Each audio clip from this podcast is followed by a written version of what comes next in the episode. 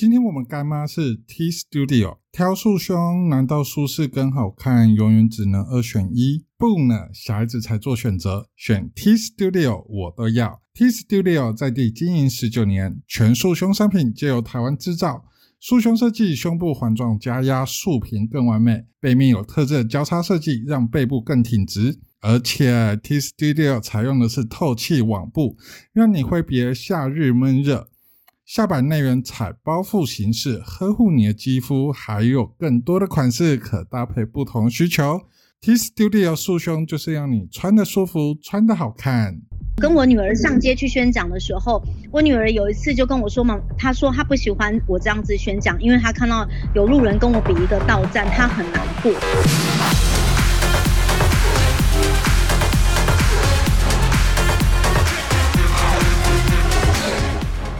欢迎收听再一个拿中杠，我是中港小辣椒，我是 T 宝，我是多多。我们会用轻松又带点北蓝的方式，邀请中部在地的团体来跟大家聊聊，就是他们平常的工作内容。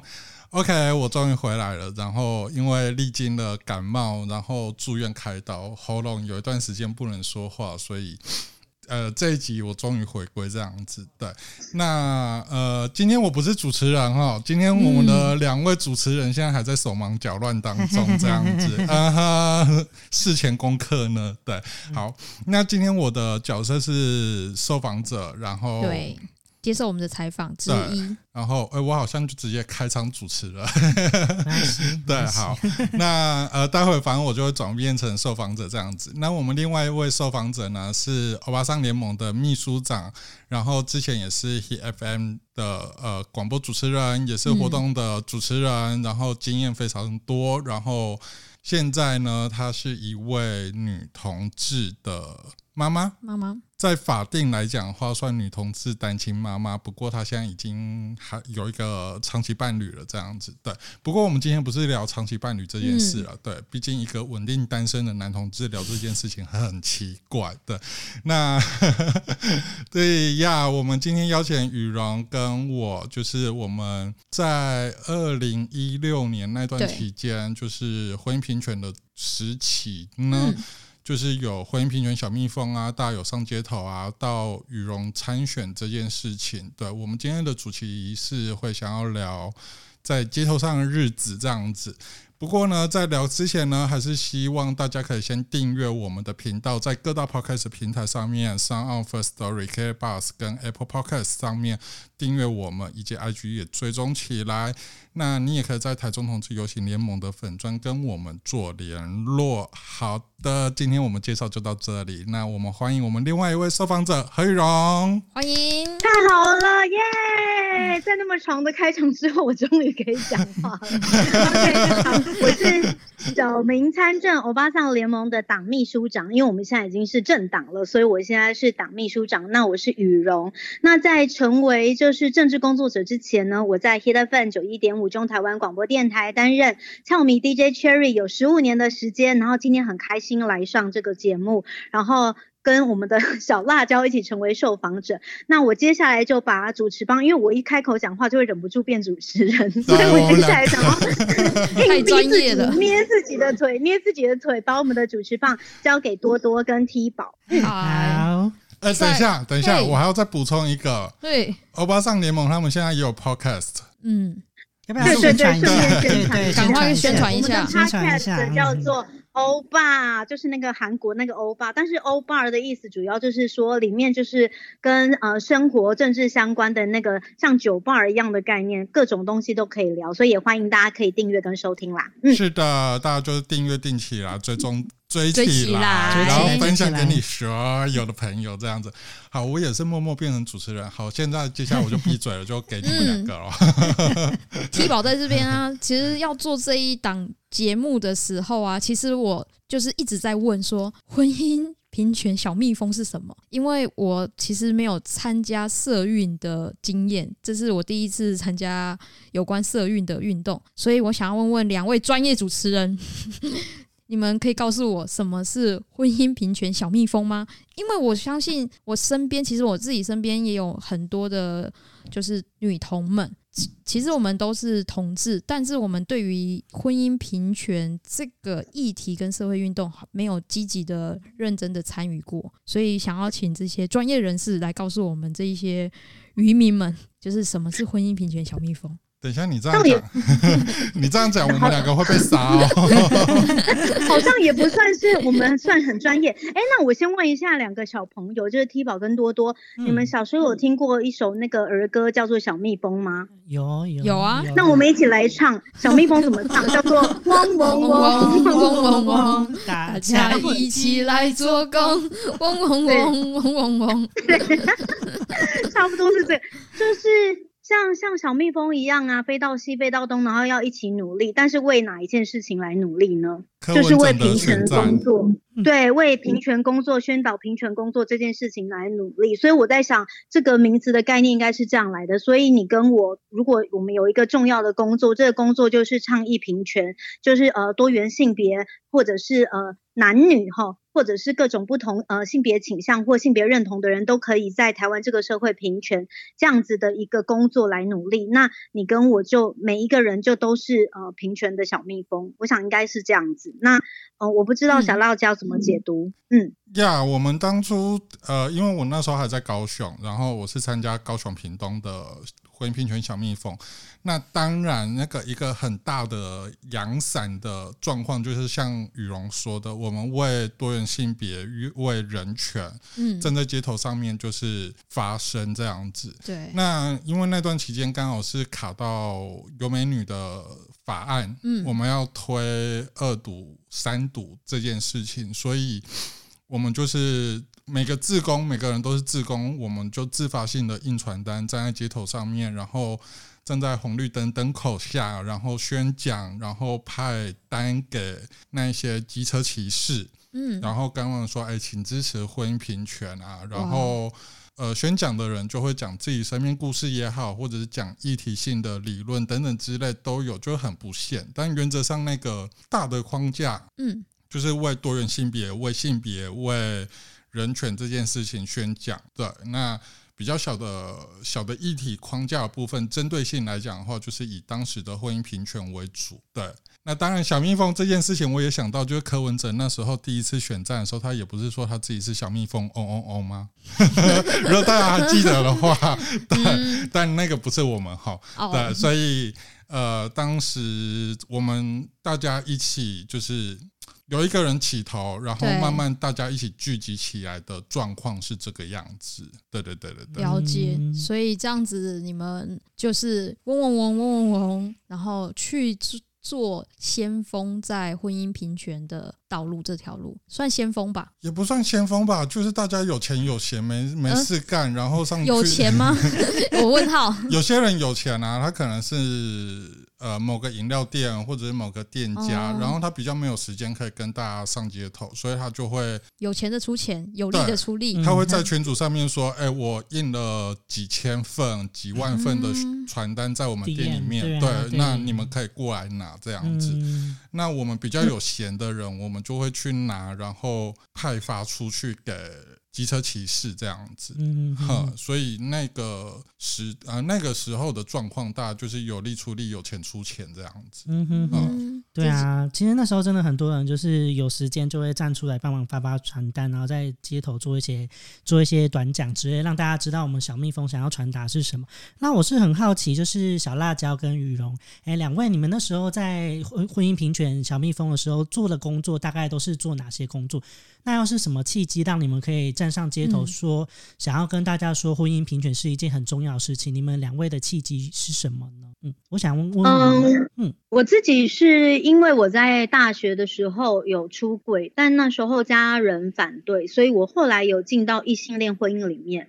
那我在二零一四年的时候，我结束了异性恋的婚姻之后，我其实嗯是回过头来认真来探索自己，就是比方说。我为什么会批判自己的性倾向啊？然后我到底认不认识我自己？我做了几年的追寻，然后我后来才觉得，我好像我如果我是一个女同志，但其实我在过去的人生里面有很大的，我自己也很恐同，就是我很恐惧自己会不会真的是一个同志这件事情，也许它不会嗯是我的故事，它可能也是很多人在这个呃自我探索，无论是性别认同或者是性倾向的这个呃就是喜好上面，呃可能也会有相同的那个自我的拉扯跟责备。那我的故事也许可能不是单一的一个事件，它也许是可能代表我这个角色背后还有很很多人都有同样的经历，所以我在二零一七年、二零一六年的时候，我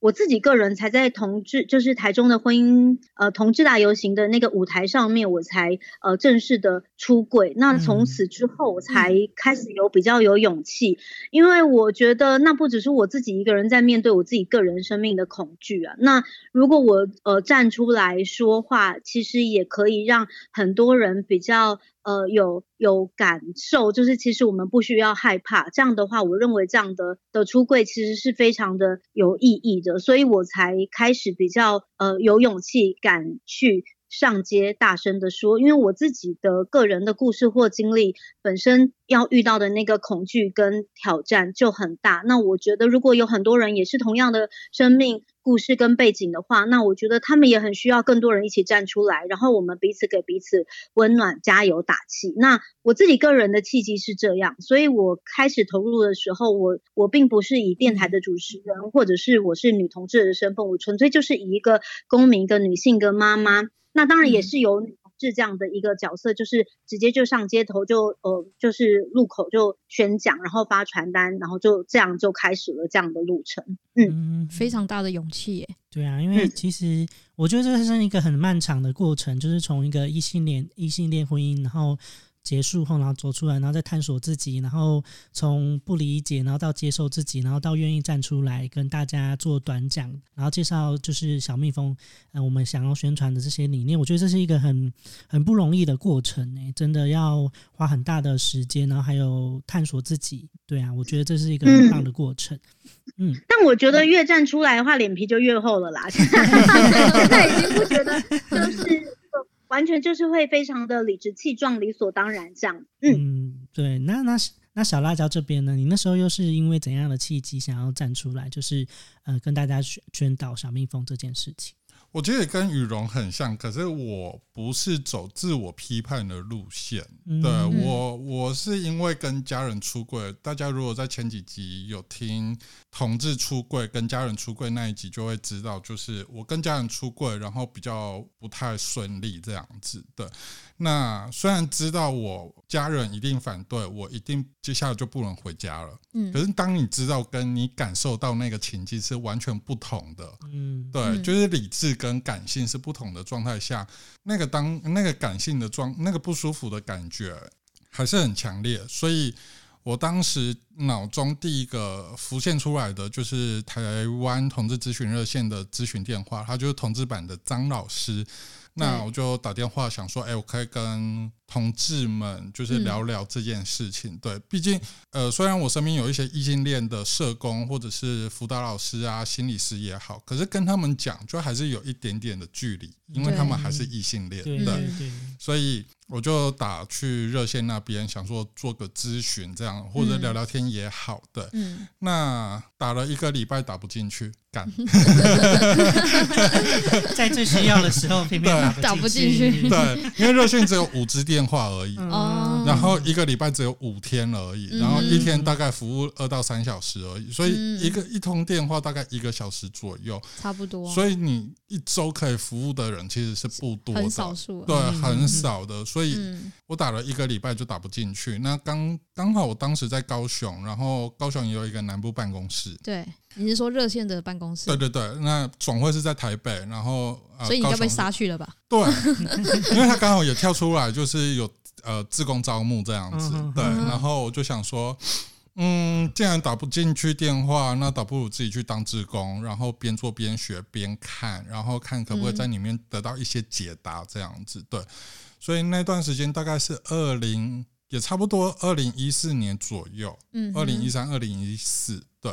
那嗯，婚姻平权小蜜蜂上街头，因为其实这段期间大概有隔两三年左右啦，对啊，那时候进去刚好是伴侣盟推的多元成家法案，对，嗯对，所以我们的培训课程其实有在讨论多元成家法案。那时候三个法嘛，同志婚姻伴侣法跟多元成呃多人成家这样子，我们有在讨论这个法案。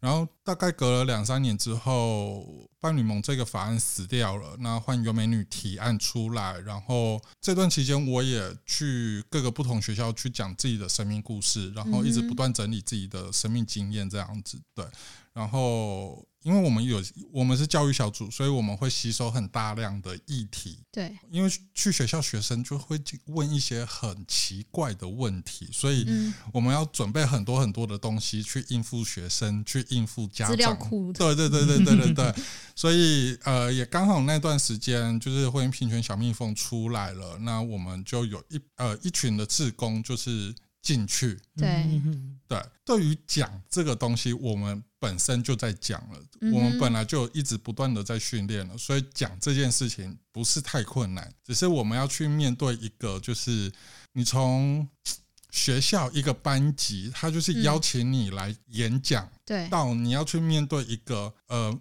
无边无际无框架的群众们。嗯哼，他是反同，他是挺同的，你不知道，对这个世界不知道，然后我们觉得很有趣，很好玩，所以我们就那时候就参加了婚姻平权小蜜蜂，然后就、对，差不多大概也快一年左右才才离开这样子，又回到学校的演讲这样子，对对对，所以当时我们上街头的契机，单纯只是觉得很好玩，嗯。然后有一个很大型的演演讲场，然后你也可以去训练自己啊，就是你面对不同的 TA，面对对学生，面对一个没有框架、没有边际的一个群众的 TA 们，就是你讲的版本，你是势必必须要修改的。再加上嗯红绿灯秒数又那么短，你必须要在极短的状态之下浓缩出来的一个东西，把你想要表达重点对它其实是它其实是一个非常大的挑战跟训练，所以是当时我们就是以这样子的想法跟心态去参加。那当然，婚姻平权这个东西也是我们、呃也也支持的嘛，毕竟同志对组织嘛。那我们就是也尽这份力去做这件事情，这样子。对，我每次听到小辣椒讲他嗯投入那一段故事的时候，我都还是会觉得蛮感动，因为。呃，我记得我那时候是在哲学星期五台中的场合上遇到第一次见到小辣椒，嗯然后那时候他就有分享当初为什么投入的故事，我觉得那时候就很不容易，因为他当时等于是一个可能文化或家庭结构底下，或者是整个社会意识底下的那个受迫者，但他后来因为太想要求助，结果求助无门，反而会变成助人者。我觉得这个转折非常有趣，也蛮蛮就是鼓励我的，嗯。没有，就是你当你找不到方法可以救自己的时候，你当然就是这个求生意志非常的强对大。啊，真的很很强。对，因为有一些人可能打不进去之后就想说算了，那应该上帝没有要救我吧，或上天没有要救我，那就算了，应该就这样了。可是你没有放弃，然后你还直接就投入，是参与，就是诶，我我有这个能力，我除了可以就是去学习之外，我也可以透过我的学习去帮助到其他的人。某方面来讲是固执啊，啊，我讲他，我把他 把他讲的比较漂亮一点。某方面是固执。而且而且还好那时候有那个咨询热线，如果没有的话，我觉得以他反社会人格，他可能会就毁掉这个社会。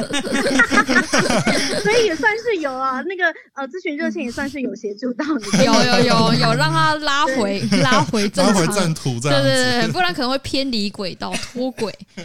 那我蛮好奇的，就是你们这样子上街头，其实听起来就是你们自己是有深深的体悟跟体验。那在一六年婚姻家庭全民决定这个运动的时候，那你们去参加的时候的那时候感想是什么？哎，雨柔，你那时候有去吗？台中场我没有去，但我觉得婚姻家庭全民决定，全民决定。我后来觉得，为什么我的婚姻家庭要全民决定啊？我自自己是是自己觉得嗯开始对这件事情觉得蛮好奇的。嗯他就是反同那群对啊，脑嗯残们，然后他们嗯，因为那时候呃互对。互加互加本来，是很想，对，本来想说萌萌们想再直接，本来很想要直接说，就是想到干你屁事啊，但又觉得说啊，我现在是一个党秘书长，好像不能这样说，所以就是 没关系，没关系，没关系，你的心声我听到了，帮你，讲我。们我们的想法其实 都一样所，以你们不会有剪接这件事情，是不是？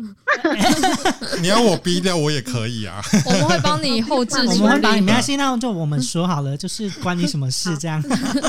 对，因为因为那时候已经有美女提法案了，然后反共已经在集结，然后那时候北中南南都北中南东各一场，最少各一场，就是这样子集会的活动，然后他们就穿白色的 T 恤这样子，对，然后呃，我想一下哦，反正反正我那那时候在梦时代，那时候我在梦时，他们办在梦时代。对，然后前一天我就有去场刊看他们的动线，这样子。他很擅长产刊这件事情。对，前一天我就去场刊了，然后就呃，这丁狼写的病骚棒啊呢。对，那隔一天中午，他们就各地游览车就来了，就是嗯教会的人就是派车过来这样子，那就慢慢越来越多人嘛。那，你有混入在里面吗？有人群当中我，还特意穿白色的衣服，然后走进去，然后就一脸 gay 样，然后穿白色衣服，然后穿着短裤、拖鞋这样。他们有没有有？觉得你好像不是我们这一挂的？他们没有。然后我跟他说没有我还跟他们说，我可以拿一张你们的标语吗？他们他们非常热情吗？还是说对对对对对，他们就用 A 三印出来，就是全呃婚姻呃婚姻家庭全民决定八个字印在 A 三纸上面，然后我一拿到之后，我说那你可以帮我拍照吗？哇，你真的是我就跟他们坐在一起拍一张，然后站起来，我自己又独自拍一张。我说 OK，好，谢谢你，谢谢你。然后谢完之后，他回去，然后我就默默走到婚姻平权小蜜蜂那边了。然后我就路走过去，因为有一些有我们自工嘛，然后也有一些是本来就认识的朋友就在那了。那我就说，哎、你看我拿到什么？然后一打开婚姻家庭全民决定，然后大家就疯狂拿着那一张拍照这样子的。所以，所以当时其实我是有点在渗透他们了，对。那其实渗透也没什么，因为他们在里面也没聊什么，就聊说啊，你们家小孩子怎么样，干嘛干嘛的。台上在那里说哦，我们台湾不能有同志婚姻啊，台湾会沦陷啊，爸爸妈妈会消失，爷爷奶奶怎么样，干嘛讲那些乐色话，对。对啊，反正 anyway，反正我们就玩的很开心。对，拍完照之后呢，我们就开始派单，因为毕竟还是在梦时代，人还是很多，就是一般的路人这样，所以我们就限缩在一区，在梦时代的正门口那边，那一小区那边就是其实那边也蛮派单。蛮大的，呀。可是他因为他们是借路权，他们哦借那个路，然后嗯我们是在梦时代的人行道上，嗯，所以那个没有到同一班级，没有没有没有没有。就纯梦。但他们路，呃，他们路权是路，呃，是借一整条的，就就是是梦时代到 open 讲游行那嗯样子的长度，对。那我们就不在他们路权上面，所以我们没有侵犯到他们的路权嘛。对，我们就站在那个人行道上，然后在正门口前面这样。他们在晒太阳，我们在吹冷气，因为后面门是打开的。那反正我们就派单，我们就宣讲。刚开始的宣讲都是用人声这样子讲，然后大家嗯。一个讲类就换另外一个，换换换换换换到最后，我觉得不行，这样子我们太伤了，毕竟他们是舞台，嗯对啊对他们是有而且他们人数应该众多，超多爆干多爆干多，对，好，我我我觉得，呃，小辣椒这样说起来，感觉好像那是一场就是说很很就是有趣跟很活泼的战役。可是其实我觉得在二零一六年当时的那个整体氛围，其实对那个性少数同志来讲，其实我觉得是蛮压迫的，因为他当时的命名就是婚姻家庭全民决定，听起来好像是非常非常民主，然后非常尊重就是民意的感觉。可是其实那当时的氛围就是就是一群多数人来决定少数人的权益啊，那个感觉是非常觉得不对同志来讲，决定对诶，是剥削。很差，因对是为它是人权的，它本来就是人权的一部分。拿着民主的牌子，然后剥削这些人的权利，没错没错，那个过程是非常不舒服的。对，可是可是问题是被决定的那一群人，其实没有，如果没有够多的人愿意站出来说，哎，为什么你可以这样决定的话，那很容易就会造成一种全全台湾的氛围，就觉得，哎，对啊，他们可不可以结婚？好像我们大家可以一起来决定，就真的会去到那样的社会氛围，就很像是如果在班级里面，然后老师跟小朋友说，好，那小朋友，大家我们来决定一下这个考试最后一名的小朋友，我们是不是要一起投票，让他就是决定他呃下课不可以去上厕所，应该下课要继续努力用功才对啊？那。一个相对有权利，就是或多数的人来决定那个弱势者的人权，本身很不公平。可是对那个少数的人来讲，我觉得那个当时要有那个反抗的勇气这件事情，并且这个反抗的力气要够大声，或者是说要够坚定。我觉得这件事情的集结蛮不容易的。因为我会这样讲，是因为其实小。呃，小辣椒讲的好像很轻盈，但我觉得在那个当时，对，那当时的那个苦痛是同时也更巨大的，一并在那个欢笑的背后是同时发生的。嗯，没办法，生活太苦，所以只能用这样子的方式治愈。就是欢笑当 中，其实背后有很多的辛酸泪，都往自己的巴豆来吞。对啊，很多人都会说，哎，好像同志都很好笑，都很幽默，干嘛？其实没有，其实我们只是把那个。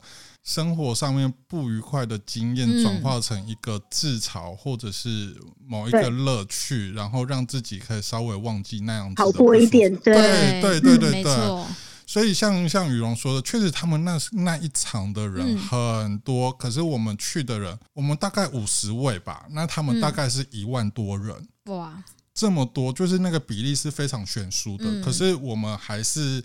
没有畏惧，没有畏惧，我们就是玩的很开心，甚至甚至哦，就像我刚刚说的，我们原本是单纯人生这样子发生，到最后大家都累了，然后也不知道谁带一个大圣功来，我就直接大圣功拿过来，就直接拉着，就是说啊，我们是谁谁谁，我们支持什么什么什么什么都挖沟的，对，反正就是我们要去跟那个舞台去跟这些一万多个反同的呃。脑残们就是对抗这样子，那警察就来关切了。警察就说：“哎，你们要在这边讲可以啊，可是你们不要就是侵犯他们啊，干嘛的？”对，那。呃，在那之前，其实我还有参与过其他比较抗争性比较强烈、比较高张的社运这样子，所以我就直接跟警察说，是他们借的路权是这块砖的外面，我们是这块砖的里面。你很清楚那个游戏的规则是怎么样？那我们不在他们路权上面做这件事情，你怎么会说我们侵犯呢？还是说你要来来测分贝、来测噪音？他们的噪音一定比我们大声，对。那反正警察就比较强硬，说不管怎么样，你就不能用大声公。对，在一个我们号称人权都市的地方，我们的警察是用这样子的方式去面对群众，然后我又没有去侵犯到主办方这样子。对，所以其实那个当下，其实呃，大家也都知道我个性比较冲嘛，所以我朋友就把我拉开这样子。对，反正呢，好，这你叫我不要用大神功可以啊，那就不要用。那我们就是。四散，两三个一打游击战，对，打游击战方式，然后我们就到处走，到处发这样子，到处讲这样子，对，反正。我们就是用比较多、比较弹性的方式去做那一场活动啦。对，反正做完之后，我们大家也是开开心心的结束这样 啊。对，就是 听起来就像刚刚雨荣说的，就是听起来好像是有趣，然后欢笑啊这些的。其实就像雨荣说的，其实，在那个时候，身为有。就是攸关到我们权益的时候，其实内心是蛮痛苦，然后煎熬。就是为什么我们我们结婚这件事情到底？干你什么事情？干你屁股的什么什么事情？对，因为我我也是倾向希望婚姻可以就是平权这件事情。我希望未来我可以跟我的伴侣可以结婚，然后并且是得到大家的认可，然后得到政府就是哦，以后我的财产啊，就是可以让我的另外一半是继承的，这些的想法是会有的。可是我觉得我没有两位这么厉害的是，当时我觉得。我的声音很弱小，我没有那个勇气，我没有办法站上街头，然后我没有那个抗衡的力量。我觉得他们的声音好大哦，那我我的声音如此的渺小，所以我只能躲在社会的一个小角落里，然后内心呐喊，我想要其实小蜜蜂也不是说每个人都有色运经验呢。就是有色运经验的，可能就是我们可能我们热线这几个，然后还有一些比较他本来就已经做很久的同志运动的前辈们这样子而已。那更多数的是他没有经验。他只知道，就是我的权益被这一群穿白色衣服的人剥夺了。对，那那他们就站出来，可能当他们站出来，刚开始也会不知道该怎么讲。那我们比较有经验说啊，你可以怎么做怎么做，那你要注意什么什么什么事情，因为我们也是怕说，毕竟我们没有一个领头羊。嗯哼，我们是一个扁平化的组织的状态之下，我们还是会互相提醒说，哦，遇到冲突要怎么办？嗯就是互相提醒，对，互相提醒。除非你像我这样子有经验的人，我就跟你干到底。对，我们可以和平，和平。我没有在跟他们和平的，我们不能这样。我没有在跟他们，我是民主世界呀。所以我觉得好消息是说，一群人愿意先站出来，无论他是比较主战派或主和派，可是他们只要愿意站出来，之后就会引动更。多人，所以像现在就有更年轻，像 T 宝跟多多，你们也愿意站出来，我觉得这本身就是一个当初做运动这一些人看到，我觉得算是一个很大的成果吧。嗯，因为我们可以让更多年轻人投入，没错，愿意站出来是很重要的事情。呀啊，我另外要讲一下，就是那个就是那个民主这件事情，他们是民粹。他们不是民主，对，OK，就是跟韩国瑜一样的民粹这样子，对，了解。好，那时间拉到二零一八年啊，就是呃，羽绒这边也投入我们的欧巴桑地方的选战，然后同时那时间也是我们婚姻平权的公投啊。那我想问两位，在那个时候啊，我们出去做短讲或者是做宣传的时候，有遇到什么很奇葩的事情吗？比如说什么，哎，如果同志可以结婚，我以后就不知道教我知不知道怎么教我的小孩，哎，谁要叫爸爸，谁要叫。妈妈，或者是什么天地不容啊，天打雷劈呀？你们遇到这种很很很夸张的长辈，或者是诶各各就是各式各样奇葩的经验吗？两位有这样的经验吗？你已经都把他们的台词讲完了 哦。还有啊，还有啊，还有很多吧？哦天哪！还有啊，那个时候他们说哦，以后这样子的话，我我的小朋友去读书的时候都会变同性恋。很好啊，我喜欢正太啊。我自己觉得，二零一八年就是从呃之前就是出柜，然后到二零一八年投入就是市议员的参选，有一个最大的改变跟冲击，还有影响，跟我觉得最动人的地方是，就是之前在投入就是小蜜蜂的时候，大部分会站上街头的都是同志。哦，那其实所谓的异性恋家庭或者是异性恋者，是比例上面来讲是很少的。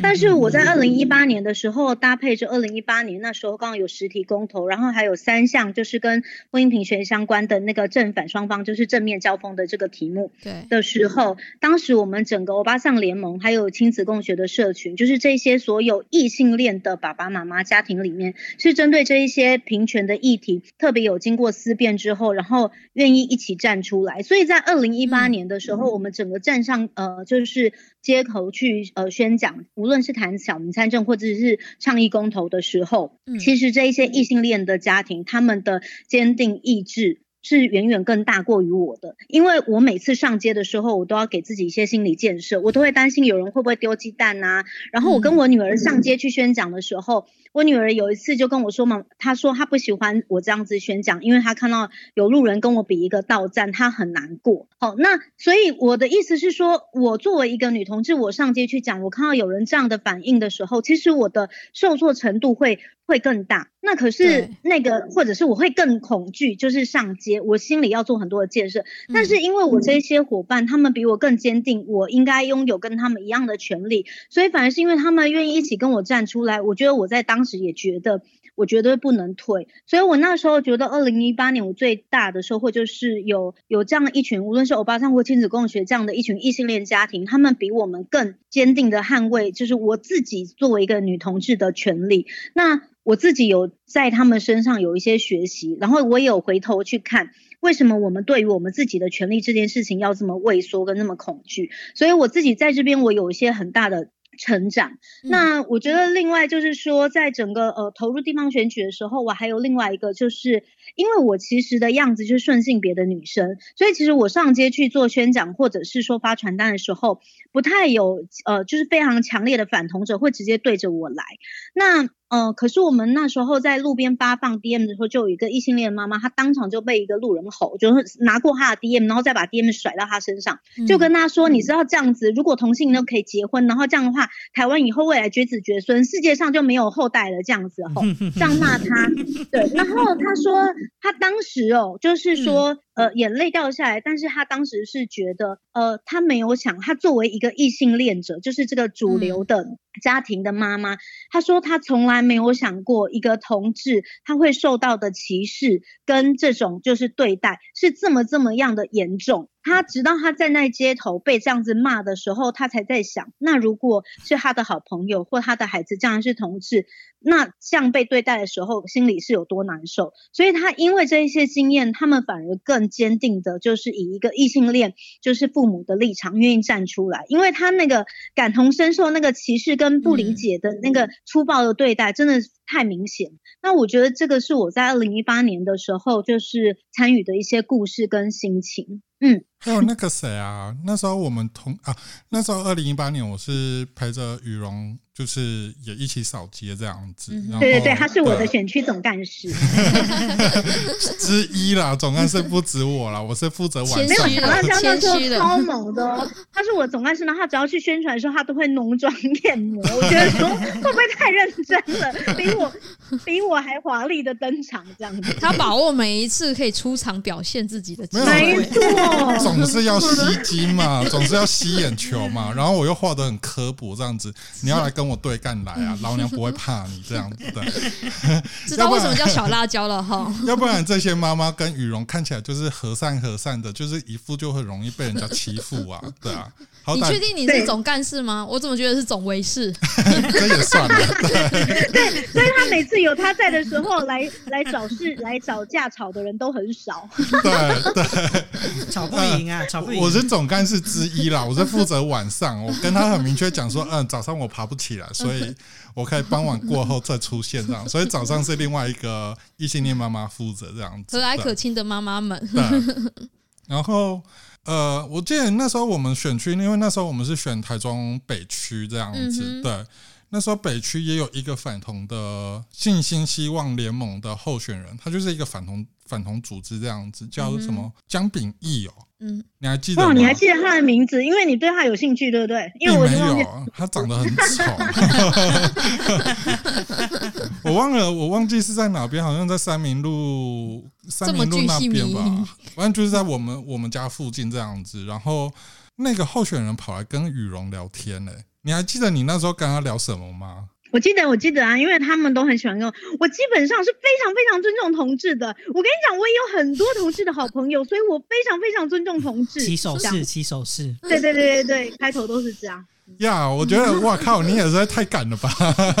那时候我在旁边，因为我我一边在派单，一边在宣讲，然后二方面我在看羽绒的反应，就是嗯，呃，虽然我知道他们两个不太可能会发生冲突，可是如果和、呃、如果羽绒 有人身安全的顾虑的时候，歪掉的时候，我就要知道说、哦。O k 我需要把他给救出来了，嗯让他去站街头了，这样子。对，反正我反正真的越来越像总卫士。反正我觉得那次选战蛮有趣的一个体验，就是干你怎么那么敢跟我们对话？可是二方面来讲，也确实民主就是要对话、一个左右立场那么不同的一个政党跟立场理念方向的部分，你本来就是需要透过对话。我不期待你会被我改变，你也不要期待我会被被你拉走。对嗯对对对，所以其实。那时候反纲设计的时候，我就写到这一题，然后我想说，嗯，那时候选战的时候比较有趣的是什么？我就想到那个男人的嘴脸，他就笑笑的说：“嗨，你好。”我刚刚查了一下他的照片，真的是 不是说很好看啊，对，你怎么去伤害自己的眼睛呢？太认真了吧？我想说这真的到底多难看？是不是？很想看，没有他就是就是就是萌萌的模，样，就是一个普男这样，其实很多听众已经按暂停了，我也要去看一下，到底长怎样？很多人都想知道。那一次选战是这样，呃，就是跟着羽绒跑的时候，我觉得比较比较有趣的画面跟遭遇啦。因为其实说实在，我真的没有遇过有人当下跟我对干。嗯，对我真的没有，就算是人像羽绒，他可能早上六七点、五点，他就要先到菜市场那边嗯扫街，然后一路扫到扫到中午吃饭，然后下午再继续别的地方继续扫。然后我是下午的嘛，那我就会先去下午的第一个据点那边架设东西。那架设完之后，我想说，哎，还有时间，那我就会先短对讲这样子，对，然后再派单。所以其实原则上只有我一个人在派单的时候，我遇到的回馈那个 feedback 都是很好的。嗯对，就是反正讲完短短秒数讲完，那些机车骑士都会觉得哦，你讲的不错，我支持。然后不是倒站呐、我没有遇到那么急白的，就是就是呃就是竖起大拇指，然后他就走这样子，或者是说嗯加油啊之类的。对，所以原则上那个比较大的冲突的事件我是没遇过。但如果说以冲突事件来讲的话，有一场是在秦美。秦，美很容易哦，对，秦秦美美，可是那次不是跟着欧巴桑联盟一起扫，那次就很单纯，就是那个什么，那时候还有冬奥证明的公投，对、嗯我是跟着冬奥证明的公投去的，然后帮忙写公投单啊，那些有的没的。那护甲盟就在附近嘛，秦美他们是最爱去的地方。那你就看到那个桃红色的背心在那走来走去，你看你就很碍眼，就吵吧了。然后我就拿着我们的公投单跟我们的呃呃联署单，那时候要刚签联署，然后看可不可以进公投这样子。对，我就拿了联署单，就跟在他们的后面。后面 他们找哪个群众讲话，他们讲完我就就跟着过去，然后说：“哎，你要不要签一下啊？我们就是平衡报道嘛。”对，嗯事情不是他们所说的那样。然后他们就，他们如果知道，呃，他们有一段之后有发现我的存在，他们就不不特定的找人，他们就是嗯到处走，到处晃。那我就跟在他们后面，我发现他们不找特定的人士去签那个呃联署单的时候，我就开始拿着小只的大神功，我就随身带小只的大神功，开始在他们后面宣讲了。然后我也是讲的很直接说，大家啊，不要听前面那个穿桃红色外背心的那一群人的话啊，假讯息 fake news 这样之类的，反正就跟着他们讲这样，他们还是一样很急掰，就是找警察来这样子的，就说我跟跟踪骚扰，哎。如果放到现在来讲的话，确实我是跟骚扰 呃跟骚法的 的人呐、对我确实啦，对。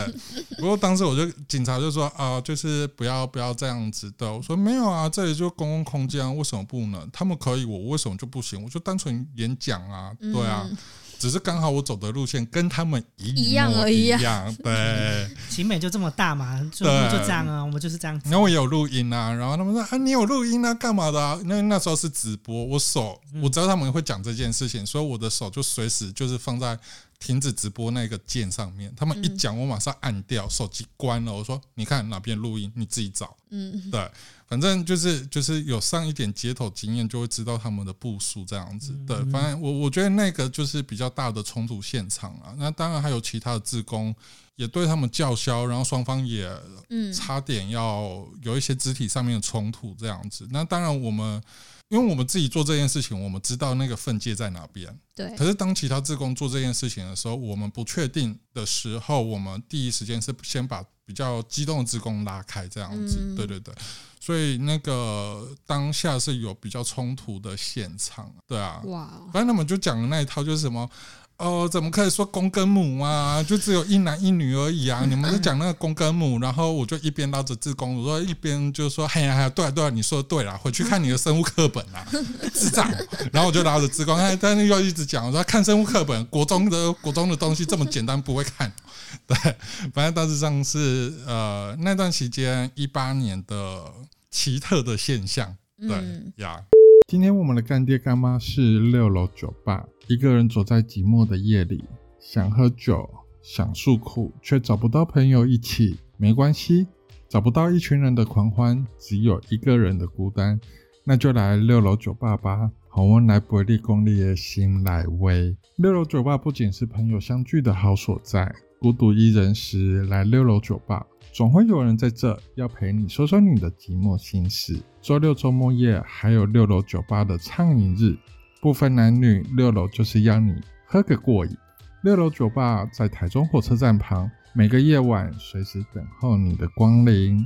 我我听完你的骑车现象，其实我我蛮想回头问问羽绒，你刚刚说到你有记得一个画面，就是你带你的小朋友，然后上街头，然后你的小朋友目睹了，就是有一个人，然后对你比的一个倒赞，对，那这会不会冲击到你？就是你有没有可能就是觉得？我为什么要带我的小孩，然后目让他知道社会如此的险恶？还是你觉得你是反而变更坚强，就觉得那我要妈妈更努力，就是为母则强？我应该是这样说，其实我跟我女儿出柜的时候，她第一时间本来就是支持我的，因为她觉得无论是男生女生，只要我可以幸福，她就很支持我。然后我跟她对，但是那是因为她没有意识到，就是母亲是同志这件事情到底会是社会是如何看待。所以我有问她说，那我如果跟在外面跟别人出柜，会不会影响到你在学校的生活？她有第一时间就会问我说，为什么会影响到？因为我有跟她说说，因为其实学校里面不见得是大家都会支持同志，有很多人觉得这个是不恰当、不妥当的，然后所以他才会开始思考，哎，真的会有人这样想吗？所以我记得，嗯，在那时候，小朋友多大？嗯，九岁、十岁，对，就是小学的五六年级那时候。好，那那嗯，他从四年级到五年级那时候的过渡，他开始就会去偷偷的找几个好朋友去学校问，说，哎。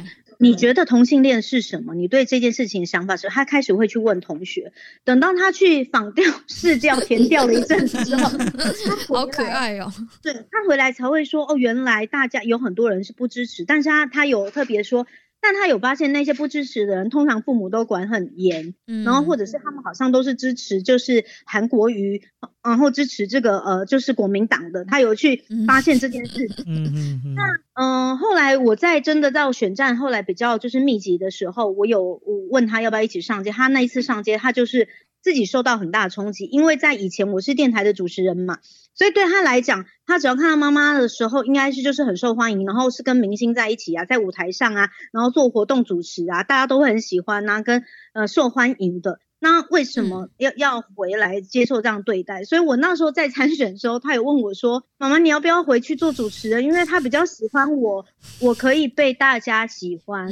他很害怕我会被人讨厌。”小朋友然后我有，希望对，没错吗？对，所以我那时候才跟他讲说，那你现在有有比较感受到说，为什么我出柜或说同志这件事情，我有有担心会影响到你吗？嗯，然后还有就是说，这个社会是怎么看待同志这件事情，是一个是一个很。很对我们来讲也是一种压迫，然后他就说他才会理解说哦原来是真的有，然后他才我我有后来才有跟他说，正因为这样，所以我觉得那一些受欢迎的事情，其实有很多人会想要抢着去做，但是如果有一些我们我们再不站出来，那其实就没有人会关注到我们这个族群的议题，这样，然后所以他就说他后来才会觉得好 OK，那如果是这样，他觉得我在做的事情很重要，虽然他还是。对他还是会心疼，但是他觉得如果是我觉得重要事情，那他就会支持我去做。所以，我们其实是有这一些对话跟思辨在的，然后也也很感谢他，因为他的所有的反应都很真实。嗯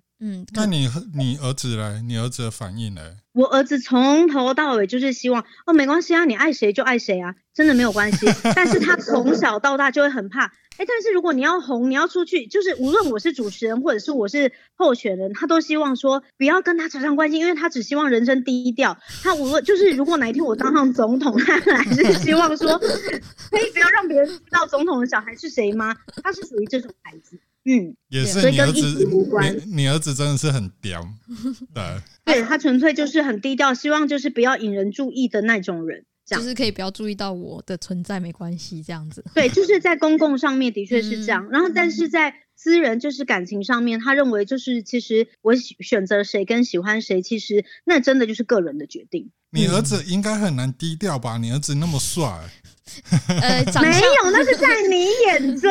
哎呦，但他儿子真的很好帅而已。不要残害残害幼苗，不要在妈妈面前讲这。种事情，我觉得很可怕哎、为什么羽绒现在变成大妈？为什么哎呦，还好还好。没有，因为一八年一八年那时候你儿子还在高中嘛，未成年。嗯然后我们有去羽绒家开会，看到他儿子未成年哦，我就这个不好吧？这个这个警察，警察在哪警察警察，而且我跟你说一件很好笑的事情，我儿子从小到大就一直被认为是女生，然后他一直到小学五年级、六年级去打羽毛球，人家说啊，这你女儿哈，我心里想说，她都一直是短头发，你怎么还有办法觉得她是女儿？可可见她长得多么的秀气。她。很秀他气，是真的很秀气然后白白的、安静安静的这样子，嗯。对，所以那次开会，他儿子这样在我们面前，一群婆婆妈妈，好呃了好了，我也算是婆婆妈妈，就叽叽喳喳的聊天这样。对，真的好了好了，该你了。对你有尊重过妈妈吗？呃，没有，我还跟雨龙说，哎、你我可不可以当你女婿啊？不！可以，不可以这样。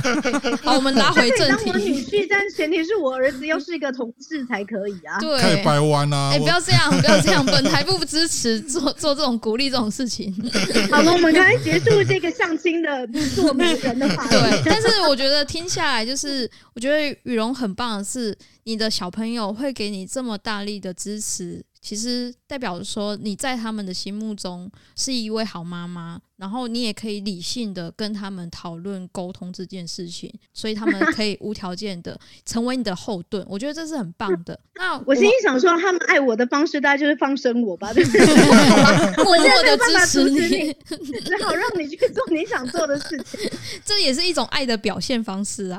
对啊，对啊，嗯，没有因为我的选择而而让他们感到痛苦。嗯，嗯嗯要其实很多呃，我在岔题，就是很多单亲的父母，就是你可能离异，对，以呃，就是以离异这个命题来讲，我们不谈死亡，嗯呃，就是对，不谈死亡，以谈离异的话，其实很多小孩子就是看到自己的爸爸妈妈离婚之后，他比如说他今天跟了妈妈走。可是妈妈她可能交了新的男友或者怎么样，有新的交友圈的时候，小孩子我遇到的状况，小孩子都是反对的。嗯，对他还是觉得说我原生的家庭的父母是最好的，他没办法意识到说，其实这两人的关系已经有状况了，其实父母要离异之前，还是需要先跟小朋友是需要很大量的沟沟通。对，对然后你不是用那种童言童语的方式跟他沟通，而是你要用一个像羽绒跟，因为羽绒他本来之前是在人本工作，然后也在亲子共学团里面，嗯，然后所以他们的呃教养方式就是跟小孩子就是以大人方式讲话的样子，只是转化成他们听得懂的话，语去沟通，这样。对。对对对，所以其实我觉得，为什么妹妹会看起来好像大家听起来很成熟，可是其实这个前面这个背后，他们已经训练了很多次的模式，沟通模式嗯到、嗯。呃，已经可以去面对这件事情。对，所以我觉得就是作为家长是可以嗯尝试看看的。可以学习。对，对，孩孩子没有你想象的这么小，跟没有办法理解。啊，其实跟他的很聪明，嗯，嗯，没错，是可以的。的。是的。呀，那刚刚说到一八年嘛，所以一八年那一年很重要，就是一八年公投开票了，所以当时的状况是怎么样？你们回想一下那一年，对公投开票那天就哭啦，因为又没选上，然后公投的结果全部都跟自己反指标，然后你自己想说，是不是我边缘人，我被排斥在外？对，大概是这样。你是先开心再哭啦，一一方面就是先开心说耶，我拿回保证金了；二方面看到公投哭了这样子。对，对对对对对，我有拿回保证金，很高兴。啊，就公投结果全输，这样全都压错。你那时候是在哪里看开票？我们一起呃，整个嗯。欧巴桑联盟一起嗯。在呃那里一个呃家务事的地方，就是我小朋友也跟着一所以是起吗？当时小对，朋友。呀呃，我当时的小朋友，哎、我也其实有一点忘记，但我们当时是一大群人一起在那边看开票，所以大一大群人就是每一个人就欢呼，就啊拿回保证金，然后后来又瞬瞬间大家都哭这样。哭成一片。对对对，当时我们是这样子，然后呃，因为家务室是当时北屯区候选人的工作的地点，然后它嗯本来就有一个比较大的类似像用餐餐呃用餐环境，然后有投影幕，所以我们就在那边看开票这样，对啊，我们就当然是首选先。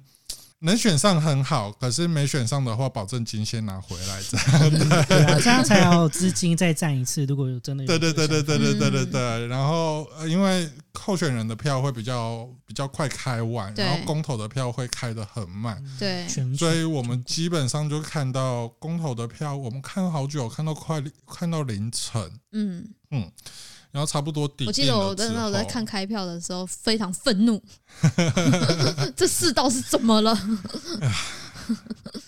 你那时候怎么想啊？那时候公投这样子失败的时候，你在问我，对羽绒你怎么想？内心我就觉得很绝望啊！而且当下我很想要移民，大家应该都这样想，没有错好像我是欸我要移去，你要移要去哪里？哪里？你要移去对哪里？就是那时候想法是移去哪里？完全没有想法，其实那只是一种负气的想法，嗯就是说，我想离开你会觉台湾得，说，对，是不是这个土地上面的人都嗯都没有接纳我？我觉得会有这个心情啊，对，然后当然，我觉得后来就是伙伴之间彼此加油打气跟，啊，正因为这样，所以我们还要更努力的去游说跟倡议，所以才会又回来到到这个轨道上面，这样，嗯，哇，你们好快的恢复，你们我这时觉得，我觉得那个那个开票过程，就是你你你必须要承受一个很巨大、很巨大的不友善。就算嗯那一群人不在你面前，可是那些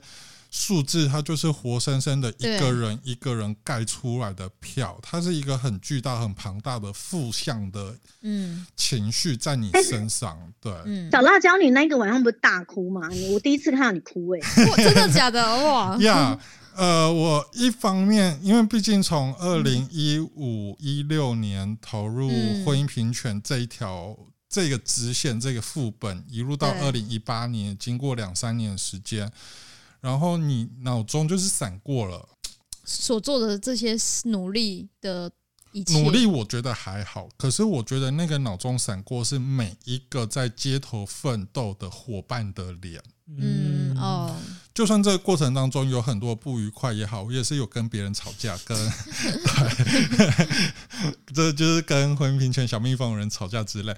就算那个当下有很多很多的不愉快，可是我觉得回过头来讲，大家还是在这条船上面，所以嗯每一个每一个夜晚，每一个据点，然后到二零一八年投入选战，然后选战战是我们的主线，可是支线的部分是也是一样是婚姻平权这件事情。然后你遇到的每一个机车骑士的脸，然后嗯遇到这些伙伴，然后这些伙伴又在跟着你一起看开票这件事情，反正就是你那个跑马灯，你一直在跑，一直在 run。跑到最后，我只出现一个答案啊，一个问题啦。当下我会哭出来的一个问题是：今天如果他看开票，他身边没有人可以陪他的话，那他该怎么办？嗯，我当下脑中第一个想法是这个，然后我会觉得，如果连我的感受都这么差的时候，那这群人怎么办？然后滑手机，FB 就马上出现跳出第一个，就是我朋友去世了，我朋友自杀了，因为开票。嗯，那时候真的很多人对，看完结果以后就离开，选择离开了。对他承受不了对，这个结那果，那那，我觉得就是个这个东西，就会印证我的当下的想法，就是好险，我还我身边还有羽绒，还有欧巴桑的这些伙伴们嗯在旁边，嗯大家就是吃着东西，喝着酒，看开票。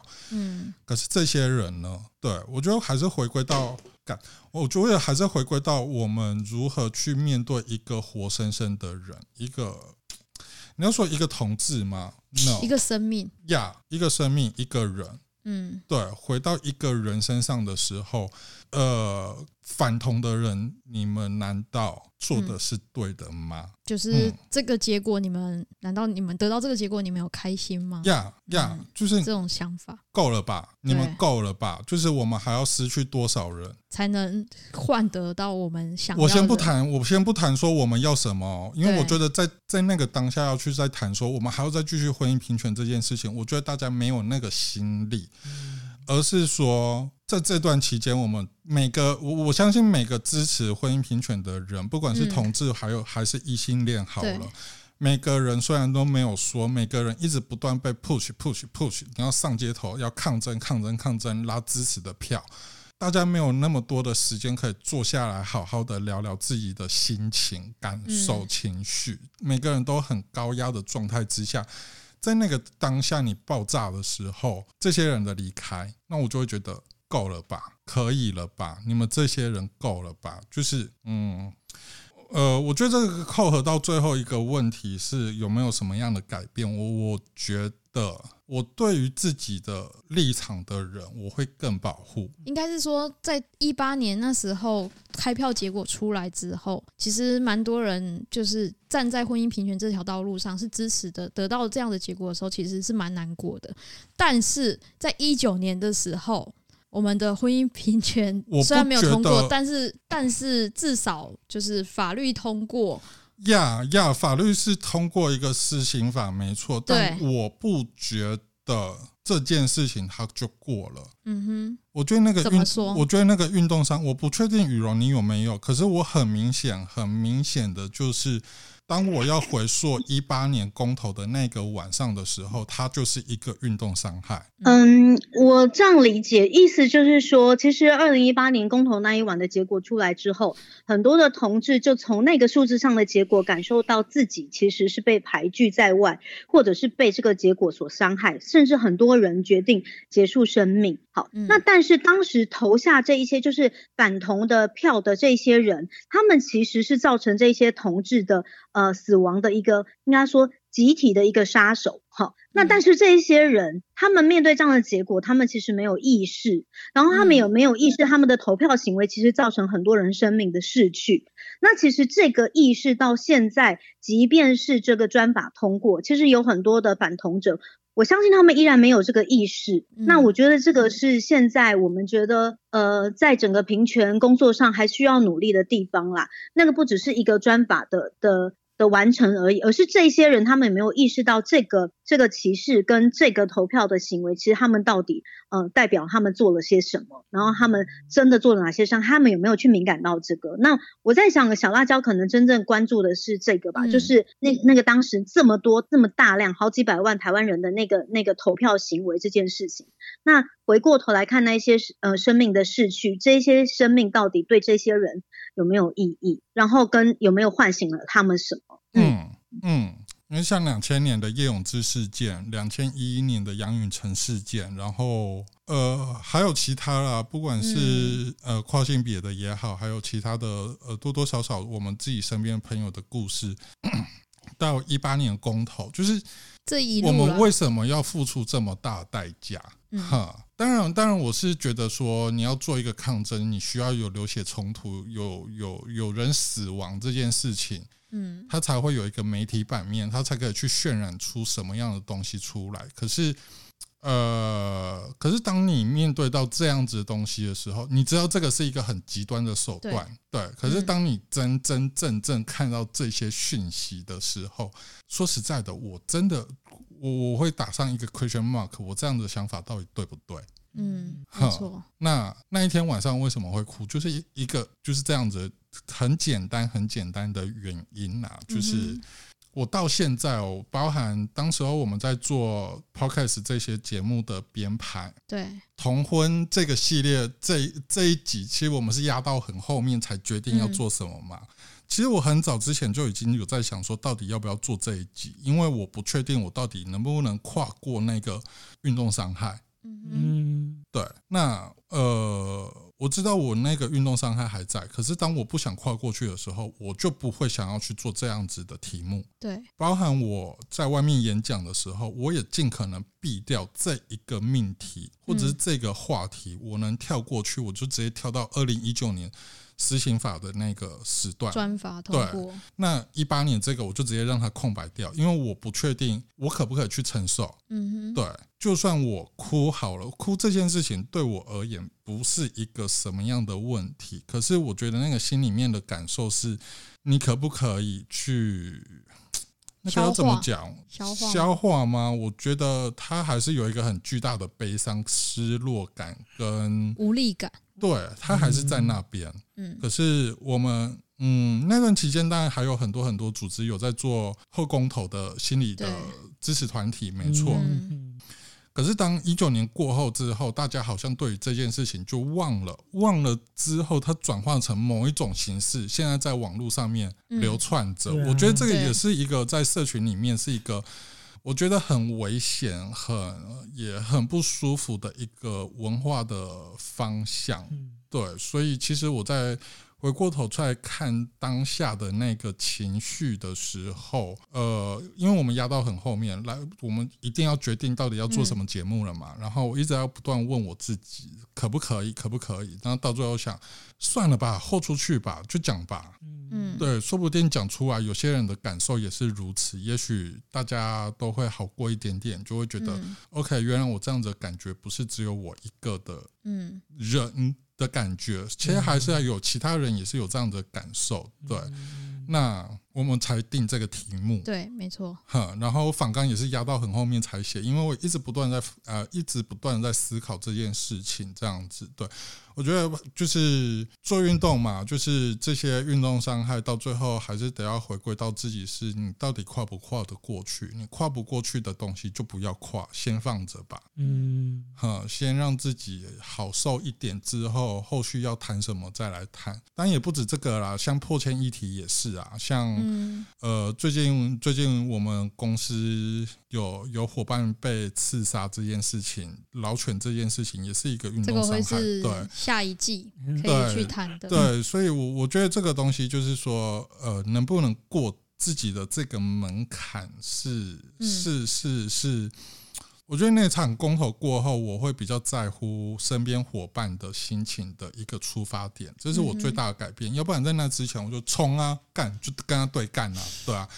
但现在我觉得会变得比较比较 soft，比较呃柔软一点点，就是可以就会比较多关心、多看、多听身边伙伴们的心情。然后呃，如果有人产生不舒服的话，那好，我们就调整策略嘛。那要不然就不要做。嗯如果真的不舒服的话，那就不要做，没关系。对对，那我们就控着这样子。对，所以其实我觉得那个是我在运动路上是最大最大的变化。呵，那当然互加盟那群人呢，就是又更极端了一点，就是 我一定要拿着汽油瓶去丢他们。呃，不要这样，不要这样样，我们我们 讲求和平，以命？抵命。